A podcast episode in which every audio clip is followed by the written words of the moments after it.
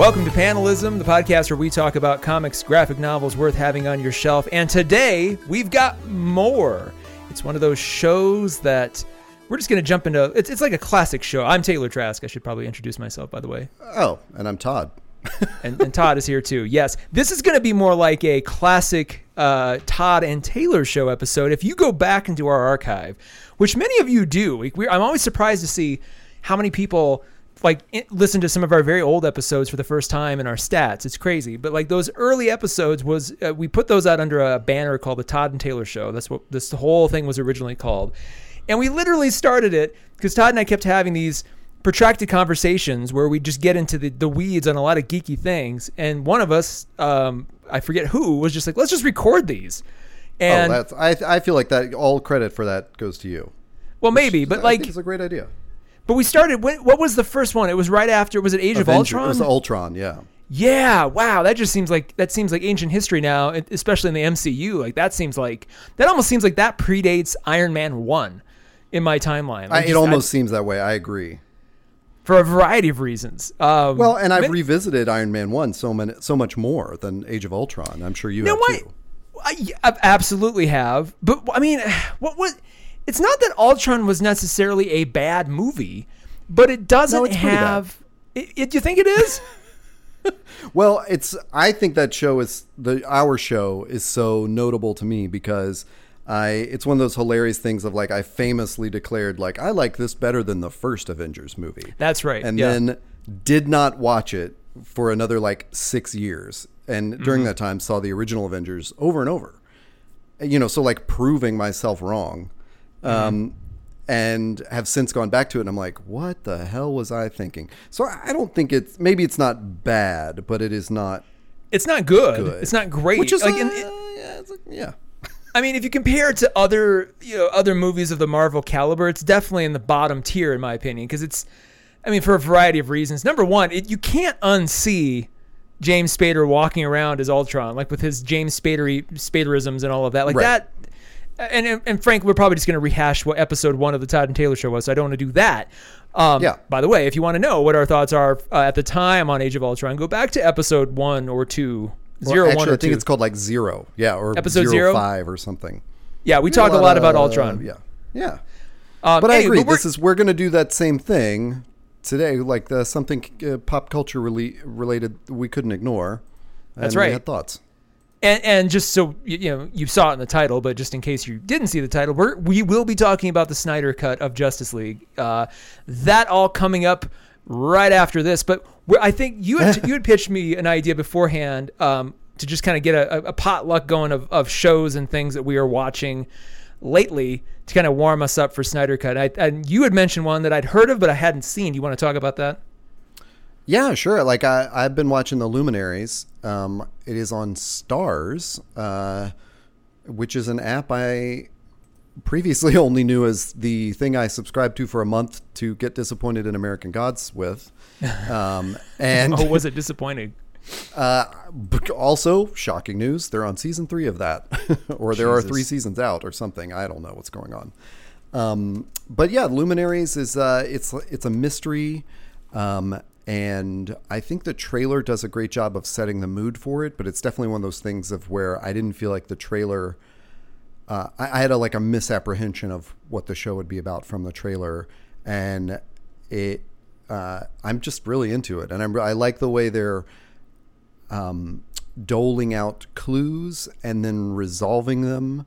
Like some, you know, it's just a great exercise in like that thing we talked about with Game of Thrones, where sometimes there'd be this huge cliffhanger that never gets resolved, you know, and sometimes mm-hmm. there'd be a cliffhanger which would take 13 episodes to get resolved. There never was like a cliffhanger that got resolved within the episode, but Luminaries is doing a good job of like sometimes, you know, you see a clue and then it like gets resolved a few scenes later and you're like, oh, cool. So I am connecting things correctly. You know, you're not you don't feel like they're manipulating you. It's like you feel like I could put this whole thing together if I just had enough time. So Isn't really that nice neat. to kind of be reminded like what shows used to be like when they eh, right. they asked and answered questions in the same episode for once? Right. You're like, oh, that used to be the thing. That used to be the standard thing, and then Lost screwed it up for everybody. It just by this does these... have a lost feel to it. I will say that. Although it takes place in 1865 in New Zealand, which is really cool. Just you know, it's like. Uh, gives it a setting that's like foreign to us Americans, but um, but familiar enough, you know. Uh, but it does now, have this lost feel to it, and I don't know, and it's because there's a it's a timeline jumper. Oh, so, I was going to ask, is there some kind of sci-fi element? Because I'm looking at the pictures and it looks like something really cool that might have magic or something. But then I'm looking at the Wikipedia entry, and it just seems like a historical drama of some kind. So it's yeah, and it's it's the way they're like the way the stuff the story's being told and and the way you're piecing it together has to do with these ah. timeline uh, and location jumps. So okay. sometimes it'll do that, and you'll see the same character dressed radically different. And for me, that just gave me this like lost feel, or the yeah. the like jump, and you'll see a character you didn't know was in that location, and you're like, what's happening now? You know, but. Um, I was not the biggest Lost fan. Only saw a couple seasons, so I can't really speak to that. But anyway, now, you mentioned New Zealand. I have to just out of the gate ask Is Murray from Flight in the Conchords, does he appear anywhere in this? Rhys Darby, is he in this show at some point? He, he has not appeared yet, but I believe contractually as Rhys Darby, he, you know, as ambassador for New Zealand to the world, he's probably obligated to appear at some point. I would imagine he's got at least a pop up, even like as a hotel clerk or something, just like or you know, just just something where somebody has to like has to interface with him for some crucial reason. It's like, hello, mates. Right there, there he is. And I may, people may not know this, but uh, Rhys Darby is a sound effect comedian. He is. Wait, is he? New, Ze- is he really? New Zealand's answer to Michael Winslow. Yeah. Wait, are you serious? I did not know this. Yeah, I've seen him live. Yeah, I saw him at the well, Improv. But I thought he just did stand up. But he does like sound effects with his with his yeah. vocal ability. Wow. Yeah. Yeah. That's exactly. interesting too because he I mean I only know him from Flight of the Conchords and then later later things like What We Do in the Shadows but then my other favorite thing he's in he does he's voice acting for the net the excellent by the way Netflix Voltron reboot um, that they did he's one of the main characters in that and I've you know he, he he's one of those actors where there's no way he can disguise what he truly is. Like you know, right. you, he can't. He's not a character actor in that way. Where I mean, he's never going to Gary Oldman himself into a part that you're like, wait, that's restart. Never going to happen. And I think in hmm. in that there's some comfort. Like when you hear his voice, you're like, ah, oh, it's one of those sorts of shows I'll, where it's just. I'll tell you, though, I thought that same thing about Steve Coogan. And damn it, if that guy isn't versatile. So don't hmm. let's not count Rhys Darby out yet. If okay, he gets the right okay. role, he might be pretty meaty in it. All right, I, I will. I will reserve that uh, for the time when that comes. So you you found how did you find Luminaries? Like what? I guess you we you know we've talked about things that you haven't watched offline, and then I'm just yeah. curious with all the stuff that you you have to have on your list. I mean, what caused you to go? You know what? I'm going to watch this right now. Uh, you know there was um there was you know an outside influence on it, but yeah, I ah um, okay, and I and it but I, you know, I did watch the trailer and think, okay, this is, you know, this looks like a thing I can kind of sink into and enjoy. Um, I we've definitely talked about it because we've like mentioned WandaVision and things like that. Where there's some of these where I feel like some of these new shows, especially the Marvel shows or Mandalorian, where I feel like I've got to bring some kind of investment to it. And Luminaries felt like I'm not, I don't have any outside investment in this. I'm not a fan mm. of this property or anything. So it was easy to just kind of soak it in rather than uh, feel like it's homework, you know? Yeah, I was just going to say it felt was probably more entertainment and less homework. Right, right. That, uh, I mean, I yeah. worry that's where we are with a lot of these things where I still, I mean, I'm glad I watched WandaVision. I, I'm glad I'm watching Falcon and Winter Soldier, but there's other things. I mean, a little. We'll get to this in a minute or two, but you know, Snyder Cut kind of felt a little like that, where I'm like, well, I gotta watch okay. it, I guess. Um, Interesting. Just because it's like, if I don't, I will miss out on conversations and things, and I wanted to as well, but there was sort of a there was a little bit I, of an effort behind having to go. Okay, this is the time I'm going to do it. Here we go. Let's. Uh, let's well, I mean, we'll we'll definitely talk about that, but first, I want to touch on what you've been watching. Yeah. Well, okay. So uh, while you were watching Luminaries, I I not discovered because I'd sort of been henpecking at it for the last year. I think, eh, maybe not even that. Like since since last September, I've been henpecking at a show called The Magicians, which oh yeah right concluded. I mean, it was a sci-fi series, sci-fi sci-fi series that concluded uh, April of last year for you know for good. Season five was their last, and has been on Netflix just as long. Um, and then finally, season five appeared on Netflix too. So I had been kind of henpecking at it. Um, Lev Grossman wrote a series of novels called The Magicians, uh, on which the show is based. and then they have done an excellent run of comics that are sort of prequel sequels to the show and books, and that's where I sort of fall, fell into this. Um, they had a sequel sequel comic series that came out right around the time the show was ending last year and I uh, just picked them. They had really cool covers, the really interesting sort of themes. I picked them up, really loved loved that, and I was like, wait, is this part of a bigger thing? Um, I read Alice's story, which is a graphic novel by the same people. That's kind of a kind of a prequel, also sort of a a, a point of view story that complements the books themselves. And then I was like, okay, well now I I, I love all this. Let me try the show again because I'd kind of pecked at it before a little bit. Didn't really get into it um, at the time. I had sort of started in season one, and then I ended up like kind of picking a season out of, or sorry, an episode out of you know season two or three, just to see like where it's headed. Right. Um, and was kind of like, well, it seems interesting. But then once I had that comics context, um, and had having gone through those, went back to the series and actually uh, started. Truthfully, I started it uh, uh, at the end of season one. I'm just like, okay, let's see where this goes and then kind of carried it through. And then I read online a lot of people going, you know, once you get past halfway on season two, from there to the end, it it really starts to flow, and that's correct. Um, so if you really want to get into it, I would say maybe start at season two, go back and pick up season one because you can you can. They do a lot of uh, so real quick. Um, the whole story, the whole thing is like what would happen if uh, the kids from Harry Potter went to college. Basically, is the is the premise. So you get these college age kids who go to a magical university called Brakebills in uh, in America. It's an American thing. Um, and then imagine also in that same in that same universe that uh, their version of Narnia, which they called Fillory, is real, and they can travel Okay. to and from. And so you have this group of various 20 somethings um, experimenting with magic. Oh, oh, and the other twist imagine if Hermione Granger was rejected. So, like, the most talented one of all was told, You can't come to school here. You're not good enough. What does she go off and do? And so, like, there's all these crazy little storylines. And the first season spends way too much time with them at college. As, as, they, as the seasons go on, they sort of break away from that. And, um, you know, they just kind of go off and, and have other adventures that aren't aren't so tied into the school thing. But the school is still there. It's just not sort of this omnipresent location, which actually works better when they do that. Um, but I fell in love with the show. I really started watching it, um, like I said, kind of through season two, and then you realize this is one of the best ensemble casts on since since Battlestar Galactica. Like it has that just it's just it's a bunch of of either no names or people you know actors with very very few credits before this show and they're all with the exception of one person they're all really really good and they they grow so much as actors and as characters as the thing goes on. So you really start to kind of fall in love with this cast.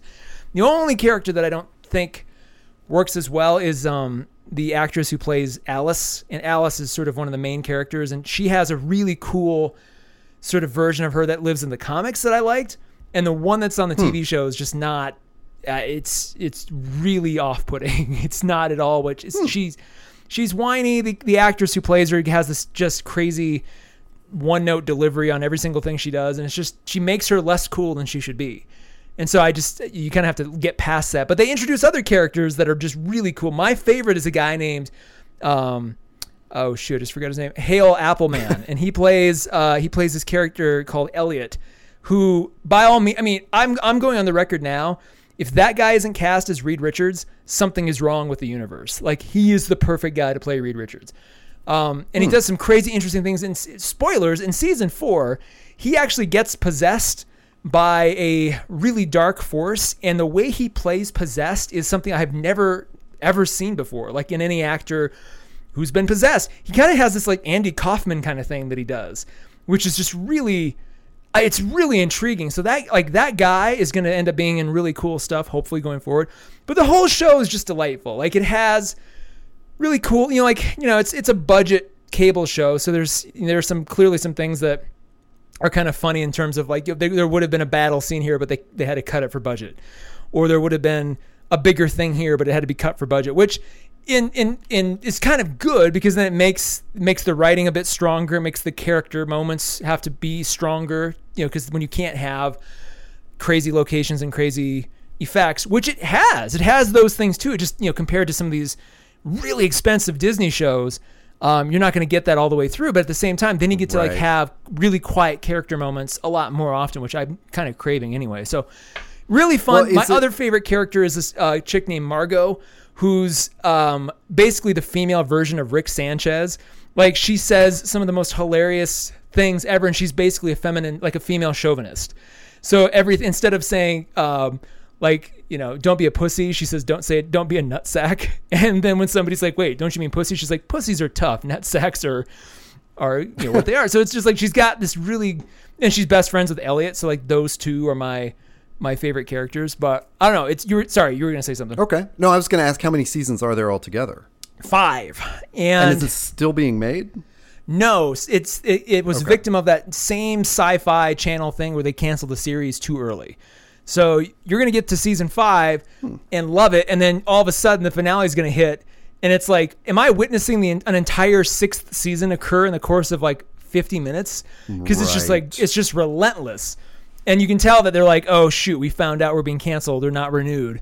So we better do something to sort of tie this up in as clean a bow as we can. And you know, what, given that sort of condition, they actually they did the best with it that they could do, and you're sort of happy with where everyone ends up. But it's just you wish you wish Netflix had picked it up two years before that because it would have been I think it would have been one of Netflix's bigger series.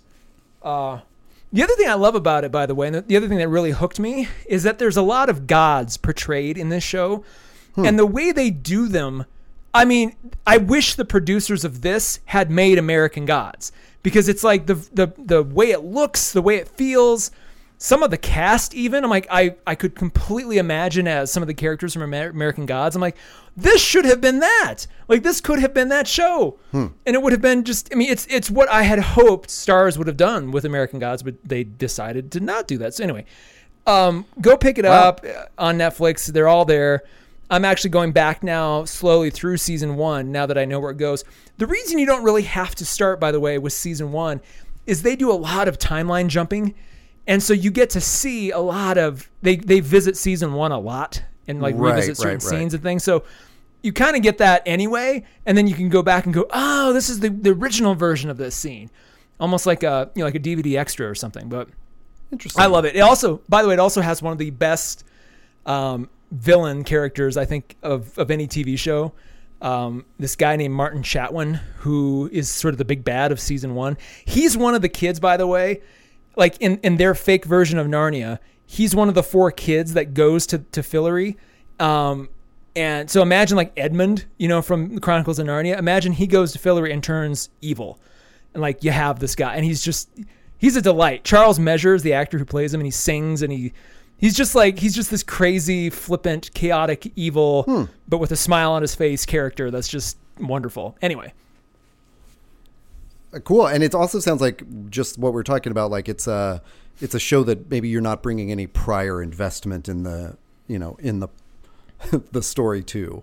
Like it's a Yeah. thing you get to visit fresh because even though you were pulled in by the comics and stuff, it's not one of those properties. Because obviously we're about to discuss one where you know we've been living with Batman and Superman all of our lives. Um, Yeah, yeah. And- no, this isn't this if anything, like this sets up like you know, I, I almost wish now they'd make like com you know, a comic series that's like the stories we didn't see from these characters, like the way they're depicted in the show. Because you see the begin you see the befores and the afters in the comics and then the books themselves are like seasons one and part of two. Um, and then the show kind of veers very off into its own direction, which I think is just fine. But no, it's great. It's like it's just it's kind of like it's getting to fall in love with a whole new cast of characters and, and storylines, and it's you know it's it's a bit of a soap opera, so it's got that vibe too. Yeah, but right. I think in a, in a good way. Like there's there are I'll, I'll I'll give you one more sort of reason to watch.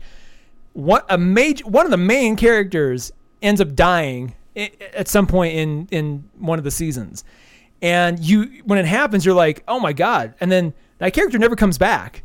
And it's not like the and like not like there's not like a cameo later on. It's just like they're dead and they died and here and that's it. Man. And then the wake they have a, a on were they screen played by sort of Sean Bean? you know, it could have been. It easily could have been. Um, no, it was. It's later on, so it's not season one. It's it's later on. It happens.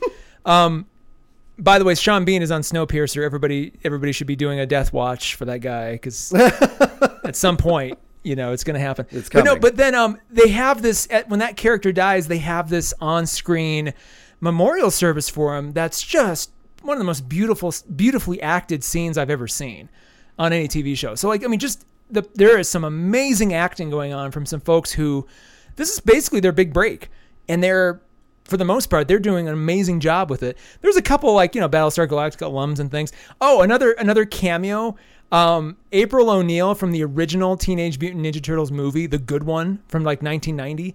Um, Okay. Judith Hoag. Judith Hoag is in this.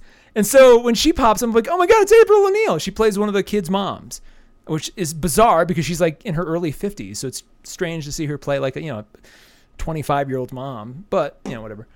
Anyway, I like that. I'm also watching Falcon and Winter Soldier, which Yeah.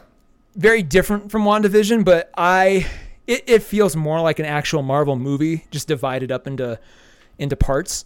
Um, whereas Well, and I- decisively Yeah, felt would- more like a TV show. Right, right, right. And and played more with genre and stuff like that. And you had texted that to me about Falcon and Winter Soldier, which I'm not watching, and I thought it ties in really well with Justice League for that reason because of Justice League being broken up into chapters, you know. Well, let's let's dive in, and I'm, I will reference Falcon and Winter Soldier as we go because I think there's Sure, some, yeah, some yeah. Points that reference, some point uh, counterpoints things. Well, excellent, excellent. But like, let's start with that because because and by the way, if you. I mean, at this point, it's kind of silly to say this, but there will be every spoiler Spoilers. probably imaginable for for Justice League. So if for some reason you haven't seen it at all, or you you think you know the Snyder cut's not that much different in terms of the story, but you know we're gonna spoil it all. Yeah, so just just keep that in mind. Yeah. But Superman dies. Spoiler. Superman that was in the dies. last movie. Sorry. Yeah, yeah, exactly.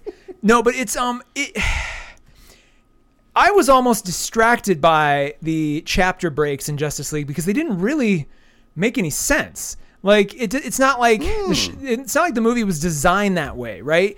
Uh, what had happened, I don't know if you know this. What had happened was HBO wanted to release it episodically over four weeks, but they would have had to redo all the contracts and pay everybody like double uh, scale, you know, double their wage and everything to do that. And so they're like, fine.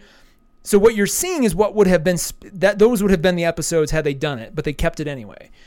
Um, but even even that said, I looked at it and I was like, every time I would stop and do an episode title, I'm like, what makes this break significant? Like they just didn't seem like the breaks, with the exception of maybe one. I just didn't see like their their place. It just almost it was almost distracting.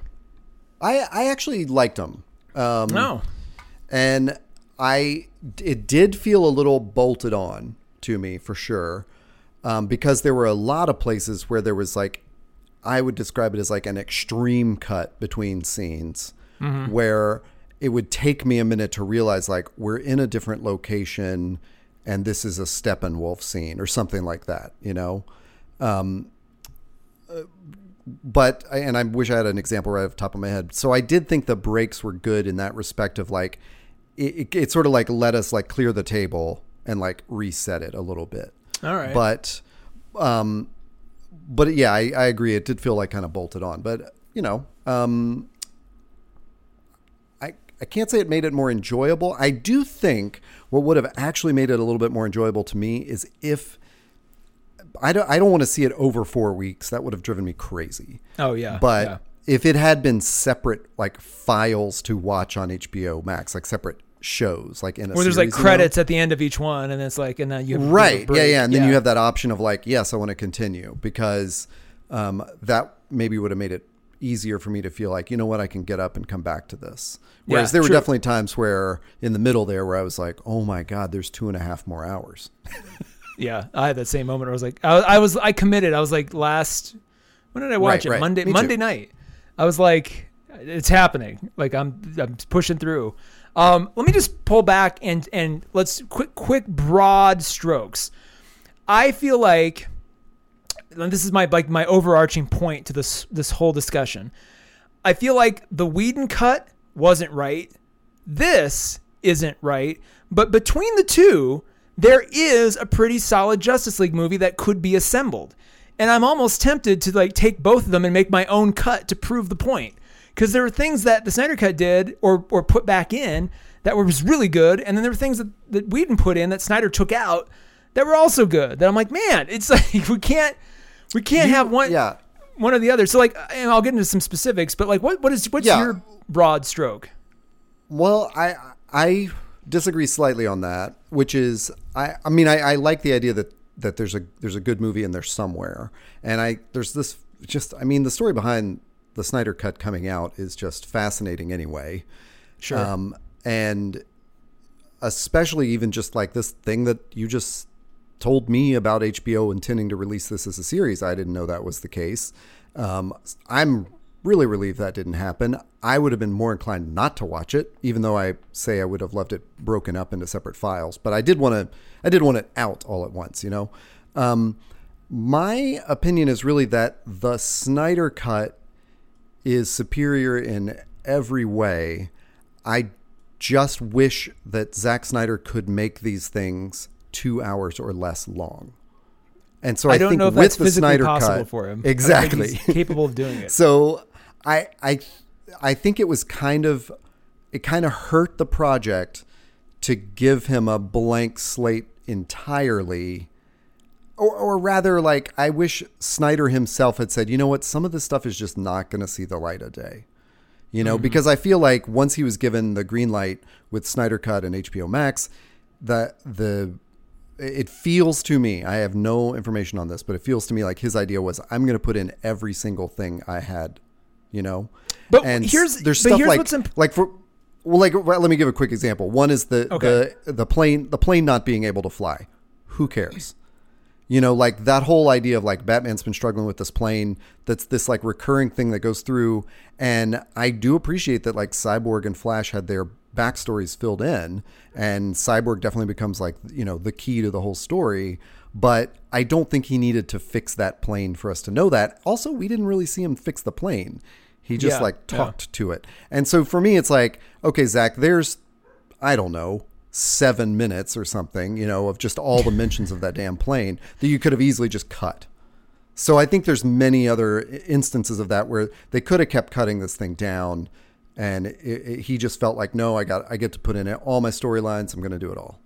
Well, here's the thing to remember. He they shot very little new footage for this. Probably maybe 15 Right. minutes One scene. That's what I heard. Yeah, Yeah. yeah. And so everything that we saw for the, other than that was had to first be scripted, and that script had to be approved by Warner Brothers, uh, you know, to go shoot. So there was, you know, hour, you know, hour, literally hours of footage that was on that was scripted that Warner Brothers said, "Yep, we'll pay for that too," and they shot it, and then it was just it was omitted, and a lot of that is just like it was just not necessary. So like Right. you know, Warner Brothers. It's, it's like they approved a four hour movie to start with, you know, give you know, give or take. And then it's it's just interesting that when he left the project, they went so hard. It's like they just they got scared and ran the opposite direction, and then just got really muddy. Like I'm, I'll, let me give you let me just start giving you some examples. Like I'm not gonna do a scene by scene breakdown. That's gonna be a waste of time. But like I'm gonna give you some course. examples of things that I liked and that I didn't like. So one of the things that I loved, I think the biggest thing I loved in the Snyder cut was his depiction of Steppenwolf and the entire Apokolips Dark Side gang. You know, every time Darkseid appeared, he looked badass. Um, you know, there was always this worry of like, what would Darkseid look like in a Snyder movie? Like, how much, you know, is it just gonna be like one gray, rocky blob, or is it there's gonna, is there gonna be something to him? And they the design was just exquisite. And then I was Hmm. I even agree. a little That, cons- I agree that like that, and to me, the thing is like I don't really know Darkseid from the comics. I mean, I've seen pictures, but I've never read a story arc with that uh, that thing as the enemy or the. well, you read uh, Mr. know. Miracle, Darkseid is just popping in. You know, that's that Oh yeah, yeah, me. that's true. Um, uh, good point. I've never seen the extent of his powers, so I just. Um, but yeah, it looked like Darkseid looked great. I agree. Desaad, Granny Goodness, like the whole, and when they show Apokolips, it's like, wow. And then I was a little concerned because when they had first kind of floated a design of, of Snyder's Steppenwolf um, before Whedon came on, I was like, ugh, that looks terrible. But then here, he looked amazing. Like this version of Steppenwolf crushed the Whedon version. And it's bizarre to me that they would have changed any of that. Um, Yeah. at all. And then and then to add on to that, the most frustrating thing about the Whedon cut now having seen this is the fact that he completely omitted Darkseid altogether. Yeah. And so you took this like there's these badass designs these badass villain designs and this whole subplot and it, and one that justifies the existence of Steppenwolf in the first place, and you replace it with like this very confusing, like, well, Steppenwolf is this character. It's like, yeah, but we all know who who's behind all this. Just put that Right. in. Like, who are you? You're Well, just going to confuse thing- everybody. it doesn't make any sense in the Whedon cut. So uh, a couple things. This is the problem with this movie. Is like every detail we pick at is we could take in a thousand directions. But two quick Sure. things that came up from what you just said. One is that um, uh, the, the there's a clear difference in the colorization of the films, like the Yes, yes. saturation. So and I've I've watched a YouTube video, at least one, maybe more than that, I can't remember, on you know that was like sort of showing diff- showing things where the scene was either the same footage or very close footage, and how the color was different. Yeah. My problem when I watched the Whedon theatrical cut was I still couldn't tell what the hell Steppenwolf and all the like little Mothman things were. Um, so to me, that it just looked like a buzzing cloud of crap, and I was like, "What is going on here?" Even though Whedon fixed the color Buzzing so much, he Yeah, didn't yeah. take. You know, he. I don't know if he didn't have the budget. Who knows? It's just hard. You know, we we can't do anything but blame the director at this point.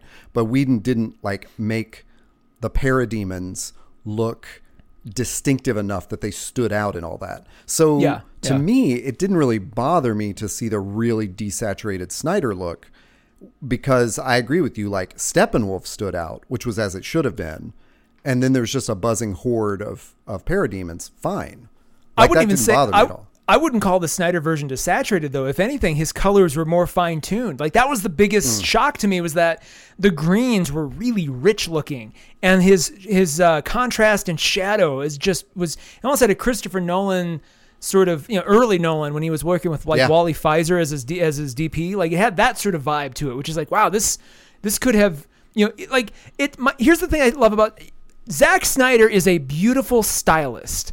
He's Right, got right, a very ama- he's got an amazing visual sensibility. I just think he's a piss poor writer. Like Hmm. he can direct the shit out of you know a, a great action scenes and you know a lot of other things, but like his writing, I just I'm like, dude, I don't. This is not like like here's here's one of the things I hated. I don't want to see the opening of the movie where Wonder Woman's just flat out murdering people in front of like families Oh. and children like it's nothing. And I'm like, dude, that's we just saw two two Wonder Woman movies where she goes out of her way to save, you know, to Right. say even the bad guys. Nazis. You know, it's like yeah, yeah, and it's like here she's just like flat out like like like like violently murdering people, and I'm like, man, you don't know, you don't get this character. And then on top of that, Well- every time she appears, she's got this weird wailing woman soundtrack behind her instead of like any of her iconic. I mean, that first time she had her iconic guitar, but then it's always like yeah, Yeah. yeah, yeah, and, and, you know, and it doesn't Right. change. It's just that. And Well, just like, I, and this is it's a, such a great example of like one of the rabbit holes we go down because um uh I I wouldn't think oh my god it's so hard to get into Zach, like the whole thing but I I wouldn't necessarily criticize Snyder's writing as a whole but there's this weird thing that he does where he's he plants clues like there's these subtle like little things all over the Justice League movies, you know, the trilogy that we can look at now that relate to each other. So that's cool that he was building this world, but it makes it like what me watching Justice League was me sitting there trying to decipher everything. Then, hmm. like, and this is a great contrast to the Luminaries TV show. Then, when there were things where like it, there was an actual like clue to what was happening in the scene, it was like hit you over the head obvious. Like it was so so obvious. And that to me was uh, just frustrating. It's like, "Oh my god, dude, you have got to like like walk this balance a little bit more." And then there's stuff like the epilogue, which of course we'll I don't know how Oh, we're we'll gonna save wrap, that for wrap the up. end. Yeah, I don't know how we're going to wrap up our podcast in an hour with that epilogue could be an hour talking about it. But like that comes out of nowhere and it's like that's a thing you're dying for some you know, I don't want an explanation that just clears up what it is, but it, it's like that is a something that should have been more than just hinted at through nightmare visions or something. Oh. Sure, you know, sure. like there should have been a little bit more context.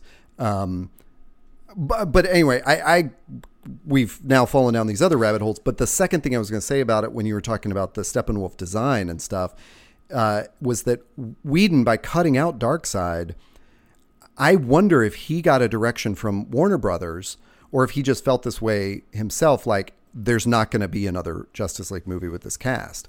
Because Snyder's whole thing was, I'm setting this all up because the part two of this Justice League is the showdown with Darkseid, is Yeah. like the anti life equation. So we're seeing now in the Snyder cut like the prelude to a second part that's obviously not going to happen. But Whedon, by just cutting Darkseid out entirely, really cuts off the idea of that sequel like totally. So I- wonder if the idea was like, hey, just stop the bleeding and like cut this off where it is, and we'll just if we do another Justice League movie, it won't be a direct sequel.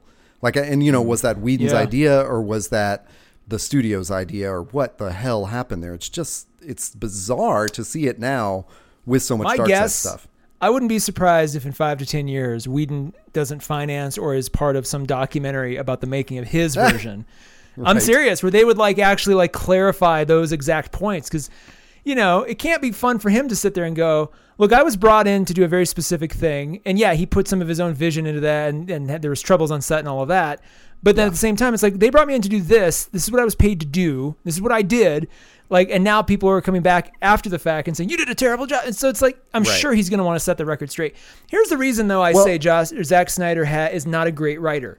I don't, there, he spent more time writing the look and the layout of scenes and like l- writing these vignettes right. and not writing characters. Like I could not tell you what Aquaman wants in this movie. I could not tell you what the Flash wants in this movie that's related Hmm. to the main plot. Like the only person I can figure out wants anything is Batman wants to put together a team to solve a unknowable problem.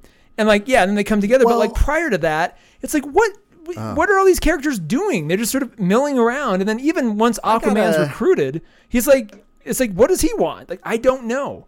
There was Well, no see, I- focus on that. I take a little issue with that because to me that's the problem with the Whedon cut is that in the Whedon movie this the story like it's like Whedon saw the the story is like this is this is the Avengers version. This is like how you put the team together. Snyder saw it as like this is the continuation of Batman versus Superman where um, the the threat to Atlantis and the threat to Themyscira have to be the motivating forces for Wonder Woman and Aquaman.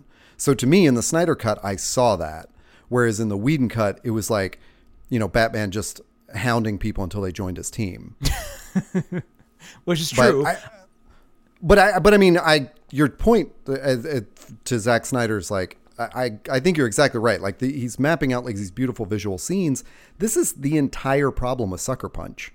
You Yeah. know, it's like Yep. Sucker Yep. Punch stylistically looks amazing, and there is like the there's like a interesting story in there, which is basically Inception. Um, yep. and it did come out before Inception, but it's it it's there's something in the writing that's like kind of ham-fisted or something. And and again, I think it's like when he wants to make like a subtle point, it's so subtle that you you have to like decode all this stuff. And when he wants to just drop like a normal beat, it's so obvious that you're like, oh my god, Well, here's, dude. here's another nobody's gonna miss example. that. Here's another example of where his writing got in his way. We witnessed an entire, I would, I feel it's like eight to ten minute long scene of the Flash applying for a job and then saving Right. Iris, who is never named and never mentioned again, I and he never right? sees her again. And yet we have to listen to this entire, we watch this entire scene unfold. That's basically the climax to Zack Snyder's Flash movie that never gets made. And Right. it's like you know this long and these, and then uh, we never come back to it. It's never mentioned again. I'm like, then what was the point of all that? He could have saved. And you could argue, well, he was saving his uh, futures. You know, they didn't. They, that was the first time they met. I'm like, yeah, but Yeah. this isn't the Flash's movie. Like, if you're gonna do that in this Hmm. movie, like Zack Snyder's, like uh, so much of this movie assumes other things that would potentially never be made, even in a perfect universe. Like, even if all of this went well, Well- for Warner Brothers, like he's it just it presumed so much about a great point.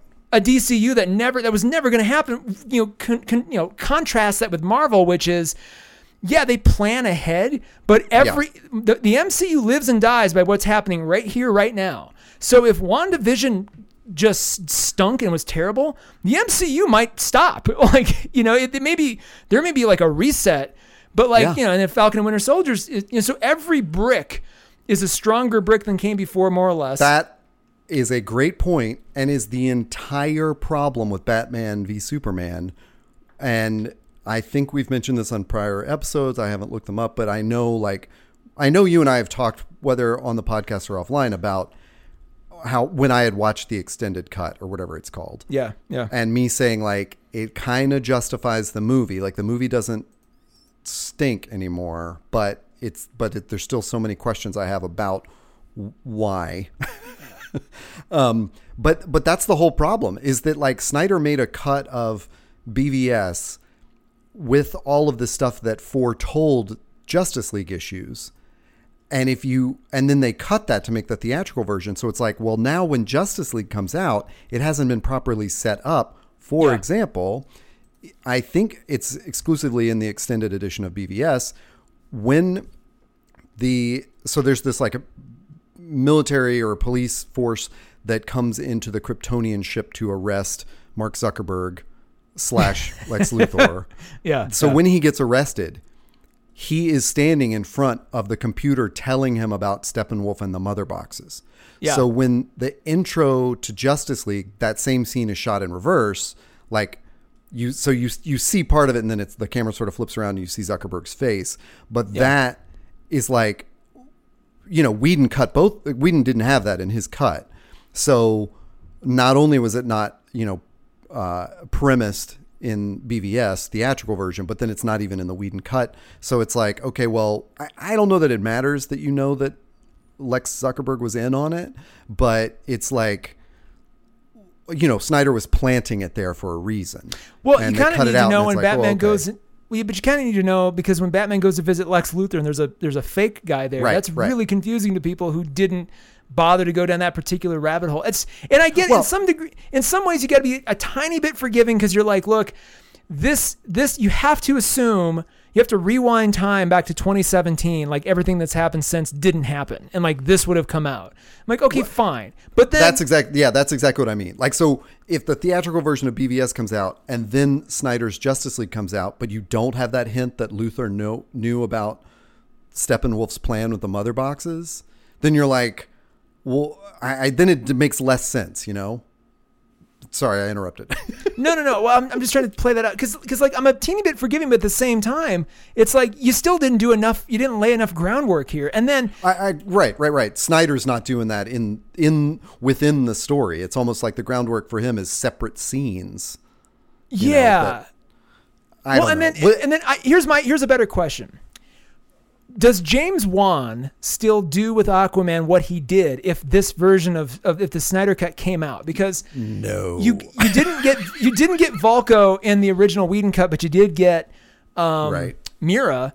And I had forgotten that Amber Heard, and maybe they reshot it, so maybe she doesn't do this, but like in in Snyder cut, she's like got a pseudo British accent, and she's her hair is all different, and vocals, and you could say, well, you know, that's they they it changed between then and uh, Aquaman. I'm like, yeah, but the aesthetic and then even the character and everything about Aquaman that, that James Wan did is so different from what we saw Oh, yeah. in the Whedon cut. So it's like you, And you can't assume this is a, a world where, unlike the MCU, like all these stylistic choices carried on. Like you know they would have just Right, right, right. You kind of get all these movies locked in amber, and you just kind of have to be really forgiving with. With how these all, Well, you know, is that the same Aquaman or is this a Splinter universe? Like I, and you you're know, don't like you're leaving out the most obvious point, which is she has an English accent in the Snyder movies and not in the Aquaman movie. Like Mm-hmm. Yeah. and that crazy red hair. Like there's no way James Wan made that same movie if the Snyder cut had come out. Because and that's why I think like a lot of this must have been studio direction and Warner Brothers. I if you know if I had a guess like or I had- I had to put money on it, I would say Warner Brothers told Whedon there's not going to be a, a JL two. So just like wrap this up and let's get it out the door. God, And can you imagine that? Like piss away all the money that they've been building up No towards, and just like just like sacrifice this movie to the gods, and we'll be done. Right. And I got to follow up on that. But I, I want to put in another thing in your head in the Flash scene, which is so I like the Iris scene. And to me, what it does is that it it shows that Barry knew how to be a hero and get into dangerous situations and save people uh, But did it need to like be it sh- so it- stretched out though? Did we need Well, to listen not. to an entire licensed song while he does it? Like, right? like- like, uh, that's a Snyder thing. Like I got a I got a song for this, so the scene has to take the entire length of the song. oh but God. it you know to me it's like that yes it's longer but it shows it doesn't tell and in the Whedon cut when he once he gets rid of that and he plays into the flash being like such a new kid Whedon has to add in that line that's like just save one person kid But see that so- line, that line I missed because that that was a character moment, an honest moment between two characters who you haven't seen connect ever before Interact, in the right, or theatrical connect in that way, And yeah. so, Well, for Batman to and I agree I'm know, just saying like it doesn't work in the Snyder cut you know like because you've already seen him save someone. Oh, I see what so you he mean. Doesn't Yeah, need- yeah, yeah. He doesn't Okay. need to. He doesn't need to say that to him because Flash is already a hero, and Yeah. So I'm not arguing which is better. It's just, it's like uh, uh, you know, to me, it's like a personal preference thing. I, I don't, but it's it's one of those examples of like once you pull the one thing out of the Snyder cut, this other thing isn't going to make sense. So you have to add something in, and you know, it's oh my. That's God, what I'm saying. That's what I'm saying. There, between the two of them, there's a good movie because I would much rather have lost the music video saving Iris scene or saving this unnamed black woman scene because we never know her name and she never comes back and she never says anything. Um, I would rather have lost that for the Batman just save one person line because that shows character dimension to Batman. It gives him sort of this this kind of mentor. You know, so much is packed into that Right. one line that that millions of dollars of CG and stunt filming could not accomplish. And like whenever he's given that opportunity, like Zack Snyder picks the big the the the the more vapid, expensive option of the two. And I think that's one of the reasons, as much as I love his his Watchmen movie, one of the things it does suffer from is is that trade off. And yeah, he hews to the Watchmen comic pretty closely, but there are things that he drops that he he does so in favor of the big, you know, visual kind of set piece Yeah. that doesn't that that rings hollow at the end of it versus like good moments. There's I mean, we there's there's so much. I'm not saying we had to have the Russian family reinserted, but right. there was so much humor that Whedon had injected that I think was sorely lacking from what I saw in the four hour Snyder cut. Like it just was, hmm. it was so just one note and just so like no one smiled or laughed. And when they did, it was just for a brief moment. I'm like, God, can we just get some? yeah, it's pretty. Ezra humorless. Miller, you know, Ezra Miller is is trying his best. It makes me almost feel like Zack Snyder, with all his his addiction to slow motion and you know f- visual style, like he he might have directed a really great Flash movie. Like it almost seems like that's what he was interested in. Like every time Barry Allen's on screen, he's the most charming one, and that could just be the the way the character was played by Ezra Miller. But at the same time, Yeah. it's like I always anytime the he did something with the Flash, I dug it. Like I loved the way he kind of interpreted that. Yeah. You know, it's almost like Robert Zemeckis needs to write a Flash movie that then Zack Snyder directs. Like that Well- might be the perfect combination. dude i and flash it was one of the and so that's one of the things that like i think remains in the Whedon cut is that every time you see flash you still want to see more flash. Yeah, like yeah. you know it's it's ezra miller's portrayal and it's what the character's doing and all and saying. You're just like oh i want more of this character. Cyborg on the other hand in the Whedon cut i was like what is this stupid two-dimensional character? Like i don't care for him. I don't understand his powers. I like i the Whedon cut could have been made without Cyborg, and it would have made just as much sense to me.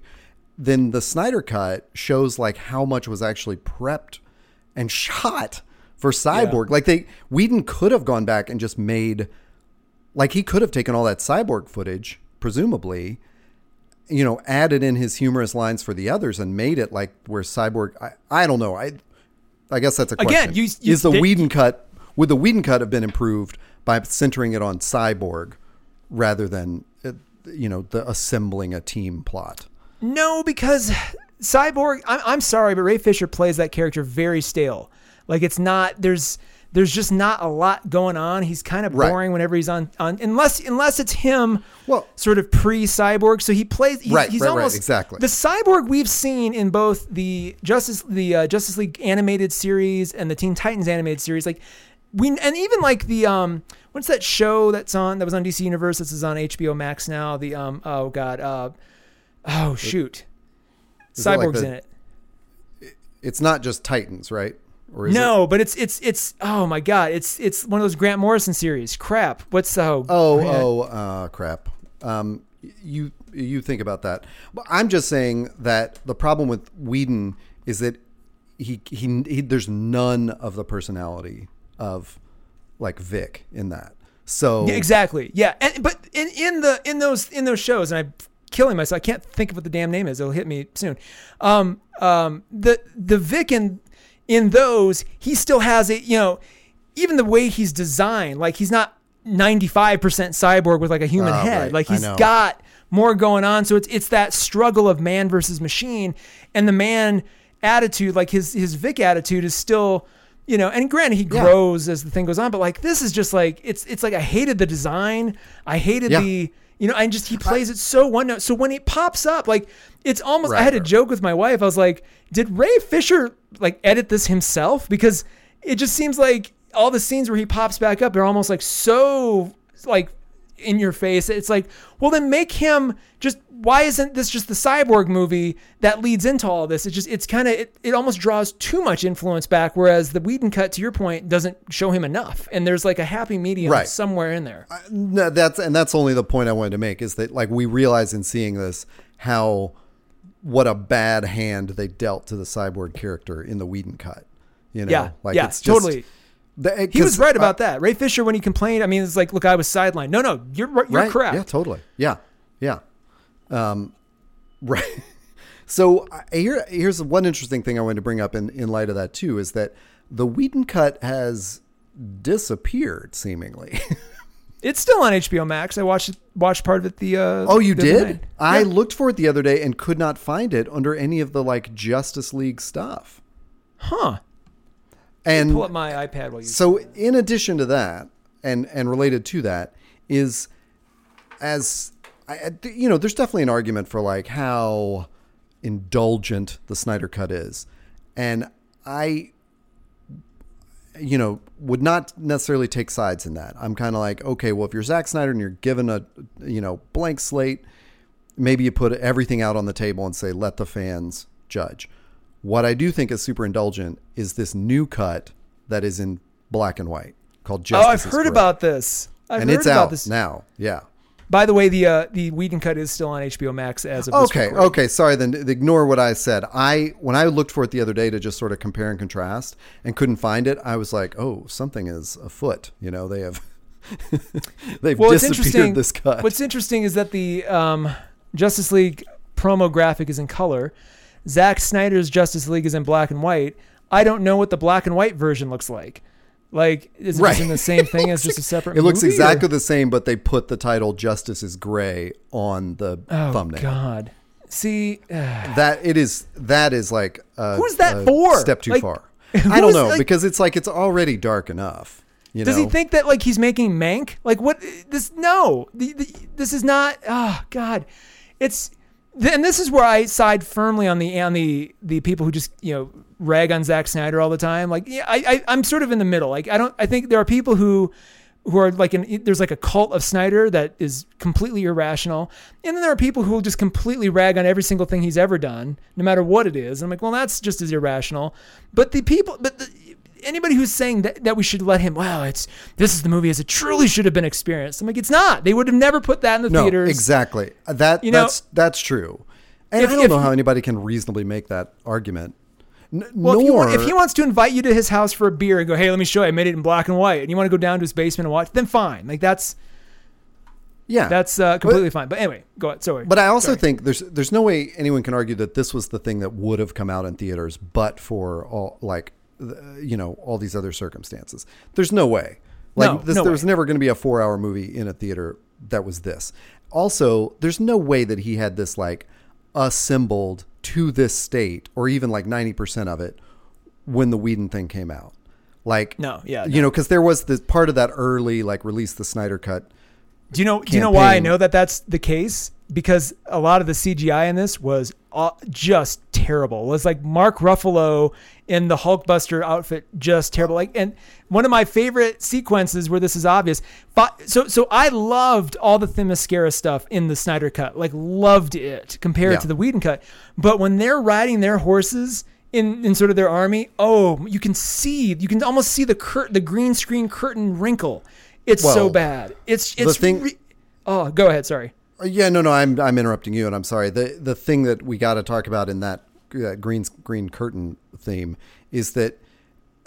uh, So I I heard that maybe the only thing reshot for, or shot for this new was the epilogue with the Joker in it. Uh, what I what I have not heard any news on, and I'm dying to know what the truth of this scene is, is there's no way Batman showed up or Ben Affleck showed up for that Martian Manhunter epilogue. That thing is the worst CG of like Ben Affleck's face on someone else's body. Oh, you don't think that was him? No, it's like it. It looks like this, uh, like like mashup of his face and Clooney's face. It was a little uncanny. I did now that you mentioned it. hair But it was, and the eyebrows are all wrong. And the, I was and so it's like- tired by that ugh. point, though. Like Right, this right, is right. at midnight by the time that came up. That I was like, oh, okay. And then I, I think I was even half asleep, so I didn't Well, I lo- pay as much attention. I'm gonna go back and watch that now. I love that there's that we don't that we both didn't you know neither it's not like both of us recognized that and wanted to talk about it because um, I mentioned that to my friend Brian and he said when it happened he was like holy shit that's CG and his wife who was watching it with him was like you are crazy that's Ben Affleck so like but I you know I think that just sort of speaks to like exactly what you're talking about which was yeah they went in and they had to they had to rush some things and they had to do it during you know pandemic lockdown conditions. So I I do want to, and this is a major problem that I like uh, uh, uh, presaged early in our podcast is that like there's so many rabbit holes to fall down this, and because they've been so indulgent with it, I almost I just want them to be even more indulgent. Tell us the whole story of the Whedon cut. Tell us the whole story of the reshoots for this. Like tell us the whole story yeah. that what that epilogue means. Can we talk about that yet? Can we Well, yeah. So, so the, the, the two things, real quick before we talk epilogue, we haven't mentioned the four three aspect ratio, and I just Oh want to put out there, I hated it, and clearly, what what I hated more than it was that stupid disclaimer that came up that's like, you know, to respect Zack director's vision. vision, and I'm like, no, to respect the fact that you only had budget for CG for four three and not a full sixteen by nine ratio screen. That's why it's four three. I, this is no the thing I way want to he know. wanted that. There's no but way. he- here's here's my uh, uh, supposition is that tons of the Snyder stuff, i- whether they had effects finished or not, was probably shot in IMAX, and so they had to oh. change the rest of it to fit four three for the IMAX oh, screen. Oh, I had not considered that in the, in the, at once. I think you're onto Well, something. I was like, they went back to these, this like, you know, the old footage, and they were like, oh shit!" Like a ton of the movie is in four three because we were shooting it for IMAX. And to your point, I mean, I think your point is valid, is because they were like, "Well, we can't go cut that," you know, like, yeah, yeah. like that's the best with and the most pixels we have in that scene. We can't reduce the resolution there. So, I mean, this had to be a nightmare to cut together, no matter how it's it's you Oh, know man. put out. Yeah, But- I just that that. But I totally agree. It's not. It was not the director's vision. That's BS. that almost put a bad taste in my mouth to start with. I had, I had to almost pause and go, just just ignore it, keep going, because I'm like this. Don't put that there. It's almost like a big. It's like a middle finger before we even start. Right. Like, come on, man. To, But to play devil's advocate, All right, I will ahead. say Chris Nolan did apparently tap Zack Snyder or like advocate for him with Warner Brothers to to take over sort of the DC lead, like when the Dark Knight Hmm. was ending. Mm-hmm. And you know Chris Nolan's been a producer on all of these movies. And I do remember in both Dark Knight movies seeing them in IMAX and seeing a note that was like, you know, the director wishes to preserve the IMAX formatting for certain scenes, so you will notice this going from widescreen to full screen. And it was That- true. It was like yeah. when they would do a huge IMAX shot because Chris Nolan had shot it in, you know, 70 millimeter IMAX, the screen would like sort of elongate and, you know, cover everything. And then it would go back I- to normal widescreen. I know exactly what you're talking. That's especially noticeable in um, yeah rises. Um, but like I think maybe it's just because Chris Nolan had bought a lot of goodwill with me up to that point, but that didn't bother me in the slightest. I'm like, oh yeah, okay, that makes sense. It's more like an explainer. It's like, look, uh, it would just look weird to cut this. So we're you, you know you'll notice a change, but then we'll go back. Like if they had said that here, if they're like, Right. look, we shot some of these scenes were originally shot. It would almost be cooler if they're like some of these scenes were originally shot in IMAX to ensure that you're seeing what would have appeared in theaters. You know, we're going to keep them in. Totally agree with that. If I could have like, watched this thing filling up my screen and then it like shrunk a little bit for a couple Yeah. of scenes, I would have been much happier than watching it on a box. Like honestly, that is the most disappointing thing of like the the the dumb way in which I acquired the original cuts of the Star the original Star Wars trilogy. You know, I finally found them on VHS only to realize like to my dismay that of course they were in 4:3 ratio because they're like 1980s VHS. Yeah, yeah. So it's like not only you know I finally get my hands on like an actual physical copy of of the original cuts and then I put it in a my I remember having to like travel with it to my parents' house to watch it or something because I didn't have a VCR and putting it in their VCR and being like son of a bitch. it's in four three Well, let's talk about the epilogue. um, yes. And I, you know, right out of the gate, I don't even think we should call it the epilogue because it wasn't, in a narrative No, sense, it, it- wasn't. It was just right. like here's a collection of a bunch of uh, post-credit sequences that we had to choose from, and we're just going to put them all in for you to enjoy. Here you go. And like even it almost seems like some of these were scenes for you know post-credit scenes for other movies that were going to come out, and they're like, here you go. And then just because he was I, for some reason he shot this whole new Joker sequence that you know it's like here's what here's what I was gonna do. Here's where I was headed with this. That's Right. what I, I what's what was your take? Like I mean we all knew it was coming. It wasn't gonna be a surprise but were you were you okay with it? Were you really off put by it? What was your your So reaction? And you you mean like specifically the Joker? Um, no the whole epilogue. or the just the, way it rolled the fact that it was completely disconnected from en- you know from it itself Well, as well as most of the other I- scenes. it I don't know how it how you do it. I'm not a smart enough movie. I'm not a movie writer at all, and I'm I'm not a clever enough writer to figure out like how you make it make sense. But I was very frustrated that there was no sense to it because I what I understood up to that point was and talk about decoding a movie was because there are scenes of Batman in that gear fighting the parademons in Batman v Superman the extended cut. So, what I I didn't know what the hell was going on when I watched the BVS extended cut. But when I watched Justice League and saw a couple of the nightmares that like, you know, Batfleck wakes up from, I was like, okay, he's seeing like an alternate future. Then when Flash does the time traveling in the Great Climax, which by the way is a thing that like Whedon totally screwed up by not having, um, that time traveling, I I felt like okay if he if this doesn't work, then we end up in that future, you know. So mm-hmm. that's where all these scenes kind of like make sense. But to have it happen afterwards, and there be this weird conversation between the Joker and Batman that's clearly hinting at something that's like I think Snyder thinks he planted the the clues for adequately. I just don't think he did. And so I've Yeah, seen people yeah. interpret it as like um, that that Batman may have had an affair with Lois, or not an affair, but he may have slept with Lois, maybe possibly after Clark was dead or something. Then you know, Darkseid uses the anti-life equation to bring Clark back to life, and Clark is like furious about this and goes hunting people, like joins Darkseid basically or something. And part of the clues for that is this pregnancy test called force majeure pregnancy test, act of God, in Lois's drawer. Was But- it called force majeure on the brand? I missed Yes. that. Oh my But- god, that's I actually love that. That's kind of fun. But to me, it's like, well, you don't. I, you know, I, I did a quick poll, which was, do single women just keep pregnancy tests in their drawers all the time? And and the the 100% of the respondents said no.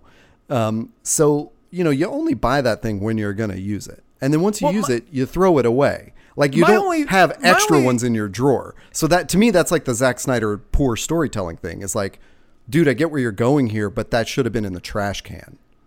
You know? Yeah, but not even the then, it's like, why would you assume that was Bruce Wayne when Clark is dead maybe a Well- week or two? And it's like, that could have just been Clark's kid. Like, why the. exactly. In what Or- universe could anyone assume that Ben Aff- Oh, God. See, this I is don't. where it So gets. that I'm taking from uh, a, a really great discussion on a, a podcast that is usually like hilarious and about bad movies called "How Did This Get Made."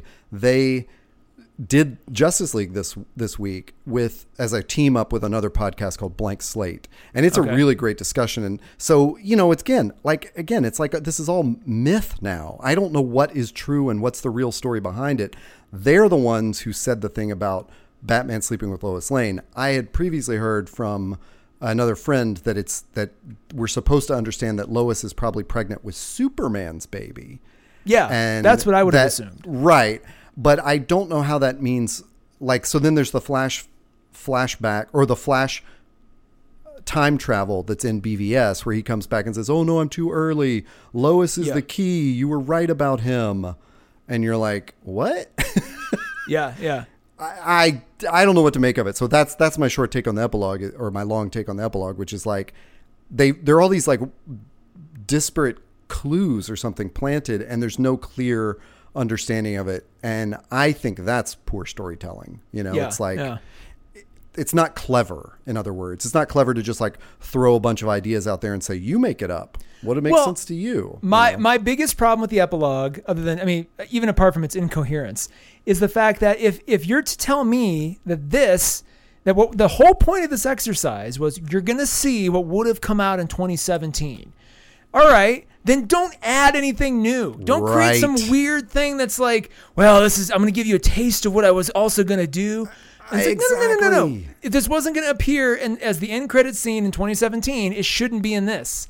And like even that Martian Manhunter scene at the end, I I'm Exactly. guessing was not ever filmed for 2017. No. And you know, it's like it's one more thing. I'm like, this would have been cool to have in the movie. Why are you Right. showing us this now? Like this, why couldn't he have just joined the league too? Like this seems like if you I- yeah. told me that Zack Snyder just hired someone to film Zack Snyder walking outside of that house and then they CGI'd Ben Affleck's face on it, I would believe it completely. I wouldn't be surprised by But that. I'm actually what I- I've got it pulled I- up to the side by the way, just to, to check in. Yeah, it's it's uncanny. It's it's weird.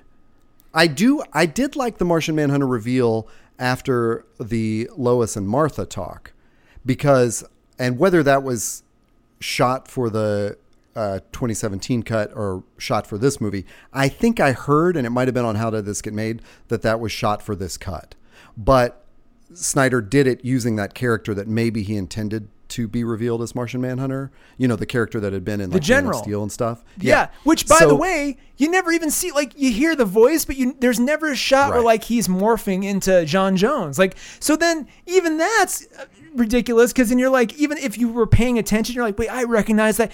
Is that the general? You would. They're not even going to show the guy's real face. And then the funniest thing of all, like this, it was almost like the turd on top of the sundae. This whole that that particular scene because it probably wasn't Ben Affleck. At no time, like Oh, it's, oh, it's oh, the oh, it's talking the about the least Yeah, yeah. it's the least Bruce Wayne Batman thing ever. He comes kind of meandering out like he's been on a drunk bender all night, and this guy's standing there, and it's like almost like Ted Ted S. Preston.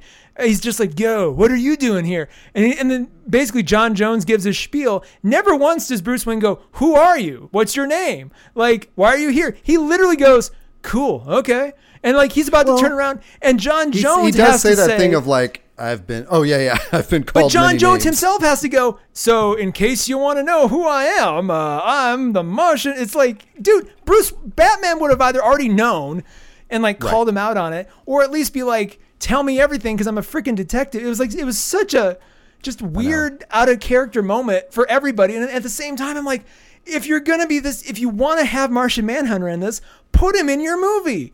Like, Well, and what I what I was referring to was uh, wa- was like the reveal of of when when Martha leaves Lois and then transforms into you know Martian Manhunter and the General. That's where I thought was like cool. I was like, that's wait, wait, hold, hold on. What are you referencing? Because I don't. That scene oh doesn't my god, did exist you fall here. asleep? Yeah, it's in the Snyder cut. So Lois has this whole conversation with with Martha Kent, and Martha says you need to rejoin the living, and then Martha Kent walks outside Lois Lane's apartment, and her eyes glow red, and she becomes the Martian Manhunter. What and are you talking about? Where where this is a this? cut in the Snyder? Cut. but this isn't in then the epilogue, is it? I, I I don't know what to tell you. I, this is amazing reveal. You may have you may have I'm literally for, I'm this. forting through the epilogue now, and I do not see this scene. It's not. It's not in the epilogue. No, it's in like chapter three. Oh my god! well, because then I'm gonna have to go back Lois- to that. Yeah, because Lois sets up. I wouldn't be surprised if it's the very end of chapter three, because or Okay. two, because Lois has previously Maybe I was been going to the Superman memorial over and over, and this is her break. Like this is this happens right before she goes, and Superman comes back to life, because the next time she goes, and the cop says, I, "You know, I didn't think you were going to make it this morning," and she says one last time to the cop. Yeah, I remember Like, that. That so that happens. It happens right before that because Martha has encouraged her to go join the land of the living, and then it's revealed that that Martha was just J'onn shapeshifting. So Interesting. if you Okay, somehow okay. like I missed that. I must have to been in the refresh your beverage or something, yeah, Yeah. then Wow. the Martian Manhunter at the end doesn't make any effing sense. But even in that moment, it's like ten seconds, if that. And that's one of the things I heard they reshot was that they came back and like did the scene outside. I think I, I think that's what I heard was that it was reshot. Oh but Lord. and I, I also like so I thought that scene was very cool and I, I mean I thought I thought tons of scenes were cool with the Snyder thing uh, with the Snyder cut jeez I'm losing it now. But I just wanted to highlight one other thing I thought was really really cool visually was when Diana goes out to meet Cyborg and you know the lights go down in that block of town and then you see what looks like a like a jet airplane flying at the ground and it so seamlessly turns into cyborg I, that looked so cool to me Yeah, and yeah, I, that was. co- I just cool. really love that and it felt like much cooler than Whedon's version of uh, you know of cyborg's powers I guess Yeah. Um, Again, anyway, I there's just- there's like look, here's my here's my final take on on Snyder Cut. It is it is beautiful looking nonsense. It's it you know, it's 4 hours of amazing looking just utter nonsense. And if some of the coolest cinematic sort of moments that you'll have with certain characters, but like you have, there's no reason to watch it sequentially or ever again in one chunk. Like you can, but at the same time, I refuse. I, ref- I agree. refresh my same point. I'm convinced that you could take the Whedon cut and this, and somewhere in there is a tight, maybe two hour and 20 minute movie that Mm. functions really well. Um, and you know, it, it harnesses the best because we, you know, Whedon, for better or for worse, did bring a lot of interesting stuff into this. Like, like I'm even remembering just a lot like the fact that he kept Superman in the Superman suit. You know, it wasn't the black and white suit. At the same time, we didn't need the weird mustache removal cell phone video at the beginning of the Whedon cut. So like there's there's Right. things that but he like I ended up liking these characters a lot more in the Whedon cut. Like they just the with the exception of Cyborg, they breathed. They had more they were more moments where you're like, okay. Whereas in this just felt like these characters are like, and just so many slow motion posing, you know, just a lot of people posing and you know, just z- zooms in and slow mo and more slow mo. And it's like, oh Christ, just give me, give me somebody laughing with somebody else, something. you know, and I mean, I, I, I take your point, and I, um, I, I, I like it. I appreciate, it, but to me, that that example of the Superman suit is like a perfect encapsulation of like why Whedon didn't get it and felt Yeah, like he yeah. had to stamp it as like an Avengers movie. Um, and you know, a time was when I, I would have said Whedon doing DC is like J.J. Abrams doing Star Trek or Star Wars, vice versa. I don't know because I feel like they they both should have just stayed in whatever one of the universes, and they instead they tried to mix them and both and turn both universes into the same vision. And you know, after that last J.J. Abrams Star Wars, I don't think he was right about it. Um, but to me, the ha- playing into the Superman, I can't remember if it's called like Superman Reborn or Death of Superman, but that was what you know. That was what Snyder was referencing. Was like the black suit was canon to that storyline, and it you know having like Whedon cutting the whole thing out. I don't know. You can you know take it or leave it, but it just. I, I got where Snyder was going with that, and I kind of feel like that's one of those details where Whedon might have been better off putting him in the black suit. Like, you know, that's why he, hmm. like, but it's another thing where it's like, it's kind of like the Flash story. In order to put him in the black suit, I think you have to have him walking through the, the Kryptonian ship and looking at his other suits and then choosing the black one, you know? Like Yeah. Oh, you have, have to, to, kind yeah. of set it up. And if you're going to cut that setup for time, then I don't know, maybe you cut the whole suit. It's like the mystery of how this all got made and like all Oh, we're the gonna hear myriad choices. There's no way crazy. Joss Whedon lets this lets this be the final Well, word. Like he will. There's no way Snyder does either. Yeah, Yeah. exactly. These are two directors that want to tell you what's going on. But um, I do. I, I wanted to uh, wrap up with this, which is: Do you think this makes Warner Brothers look dumb, The fact that or does it make them look real savvy? I mean, it's savvy only in that. I mean, like the only way we'll know is if we could find out how many new HBO Max subscribers there are, you know, Hmm. for this, you know, two weeks prior and two weeks after the release of this, and if that number spikes back down again, or if it stays up. Like, and there's, we probably will never know that. If we did Yeah. know that, then it's like, well, then they're savvy because they made, they made a splash on HBO Max when they sorely needed one. Yeah, I don't think this is the way to do. it. I mean, had this not happened, they wouldn't have anything. So if you know, they, this was a move of desperation. I think. Also, like, there's Right. don't be don't be fooled. This was not the result of some intense fan campaign. This No, was no, Warner no. Brothers going. We can't make any movies because of COVID, but we can do effects on movies. Um, do we have anything where we sh- we could do some effects? Anybody? I don't know. All our, all our movies are either done and need to go out to the theater, or they're too they're too soon. We don't. You know, And- Zack Snyder had that thing lying around, didn't he? It's- it's- let's call it that. And then, because I think even Deborah Snyder's wife was really pushing them to be like, look, you can put all these people to work if you just make my husband's movie. And they did. So, you know, but at the same I, time, I, I think it's a. I think that was that was all great. I think that's like such a. Yeah, to me that does look savvy. Like let's That's let's make a yeah. new thing out of of uh like let's make a remix of a thing that's going to draw new viewers. I the I do know that this was in discussion as an exclusive release to HBO back in 2019. Yeah, So yeah. that's kind of a weird wrinkle, but it is it. But you know that like it was 2020 that they had to you know Snyder had to sit down and work on it. That's that's amazing. Um, I you know to answer my own question, I I I you had you had such a great point, which is there's no way this four hour four hour cut ever comes out in a theater. So it's impossible to argue like Warner Brothers looks to me to me it just feels like disingenuous to say Warner Brothers looks dumb because the Snyder cut is better than the Whedon cut. Because we no, know yeah. this Snyder cut would never have existed in a theater. And Exactly. if it had, it would have bombed worse I think Whedon. so. I think because I- nobody yep. wants to see a four hour movie. Well, no one wants to see a four-hour movie, and let's let's say he found a way to cut it down. I think it would have done exactly the same business, if not a little worse than Whedon, because at that point, remember, Right. Nobody, Batman v Superman was very did not do well. Like it may have made money overseas and stuff, but like it that basically broke the Whedonverse as we know it. Like that, you- I think Well, at that point, Warner, sorry, the Snyderverse. Um, uh, you know, Warner Brothers was like, oh man. So when when Zack Snyder's when the tragedy with his daughter happened and he had to leave the set. I Yeah. think Warner Brothers was more than happy to be like, okay, thanks, and then Yeah. just you know trying to rush because they're like, shit. If if Yeah. this is just BVS times four hours or you know whatever it's going to be like, ugh. Um, Yeah, and I and that and that's that why I think that that it came from the studio to like they they told Whedon like wrap it up. There's not going to be another Justice well, League in the, this universe. the other the other big glaring thing that we've only hinted on is that by that point, by 2017, the Wonder Woman movie had come out, right? Already at that point. yeah, Yeah. Aquaman hadn't Yeah, yeah. yet, but was in development.